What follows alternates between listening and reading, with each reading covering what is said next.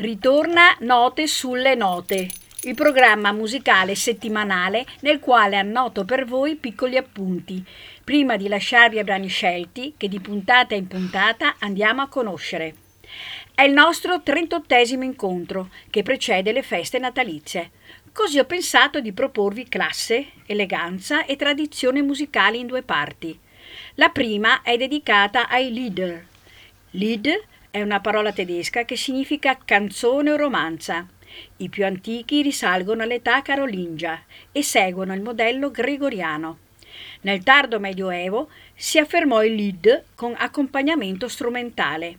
In seguito prese l'avvento il Lied polifonico, tre-quattro voci, basato su melodie popolari o di corte. Nel Seicento si impose la forma monodica, accompagnata dal basso continuo. Un secolo più tardi furono inseriti nelle partiture operistiche con funzione di arie. Nel periodo romantico si approfondì anche il lato espressivo, affidandosi spesso a testi letterari di grande prestigio, come Goethe, Schiller e Heine. Nella seconda metà del secolo l'accompagnamento sarà talvolta affidato all'orchestra. Andremo ad ascoltare di Robert Schumann In the Fremde Mudnacht, Meine Rose, Der Nussbaum. Per finire, Richard Strauss, September. Con la seconda parte entreremo nel vero spirito del Natale, grazie al Mormon Tabernacle Choir, coro statunitense di Salt Lake City, composto da 360 voci. Cantano musica sacra e gospel, questo mitico coro è attivo dal 1847. Il loro primo tour negli USA risale al 1893 e le loro prime registrazioni ufficiali prendono l'avvio nel 1910, grazie alla trasmissione radiofonica Music and the World, nella quale la loro partecipazione è proseguita fino al 1932 tutt'oggi ancora super attivi. Nel loro percorso hanno vinto Grammy, dischi d'oro e di platino. Ascolteremo. Jingle Bells, O Come, I Lay Fartful, Nearer, My God to Thee, A Child Prayer, I'm trying to be like Jesus, I believe in Christ, the Spirit of God, The First Noel, Hark! The Herald Angels Sing. Buon ascolto da Lorella Turchetto Michieli.